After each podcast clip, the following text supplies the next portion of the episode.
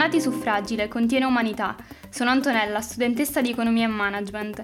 In questo episodio sono in compagnia di Veronica della Young Caritas, in veste di responsabile dell'area volontariato e animazione del territorio, e di Alessandro, ragazzo scout da poco specializzato in fonia. In occasione della Giornata Mondiale della Giustizia Sociale, con l'obiettivo di riconoscere che lo sviluppo e la giustizia sociale sono indispensabili alla vita dell'intera umanità, ci siamo interrogati su che cos'è per noi giovani la giustizia sociale, soprattutto in materia di formazione scolastica e dei tanto discussi PCTO, ovvero i percorsi per le competenze trasversali e l'orientamento, definiti anche come percorsi di ex alternanza scuola-lavoro.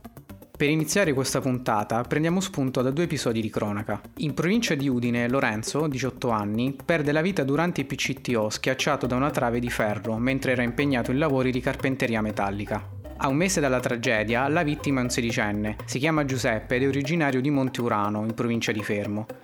L'adolescente è morto in un incidente stradale a bordo di un furgone di una ditta di termoidraulica presso la quale stava facendo uno stage. Come giovani ci siamo interrogati sul perché e su come abbiamo vissuto il PCTO nella nostra esperienza scolastica. Il PCTO deve avere un senso e per ogni ragazzo deve essere garantita la sicurezza e la serenità durante lo svolgimento.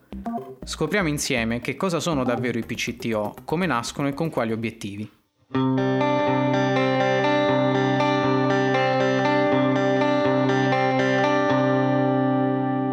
Ripercorriamo insieme un po' la storia del PCTO, che come ci siamo detti sta per percorsi per le competenze trasversali e l'orientamento. Le linee guida all'interno delle quali sono contenuti obiettivi e modalità di realizzazione di tutte quelle che sono le attività che sono contenute all'interno sono state pubblicate nel decreto ministeriale 774 del 4 settembre 2019. I PCTO sono dei percorsi un po' diversi rispetto alla classica alternanza scuola-lavoro. Non sono infatti dei percorsi rigidi in cui ci si sperimenta esclusivamente nell'atto pratico ed esecutivo della professione, ma diventano un vero e proprio approccio più riflessivo al mondo del lavoro, flessibile e personalizzato, secondo la dimensione curriculare, esperienziale e orientativa.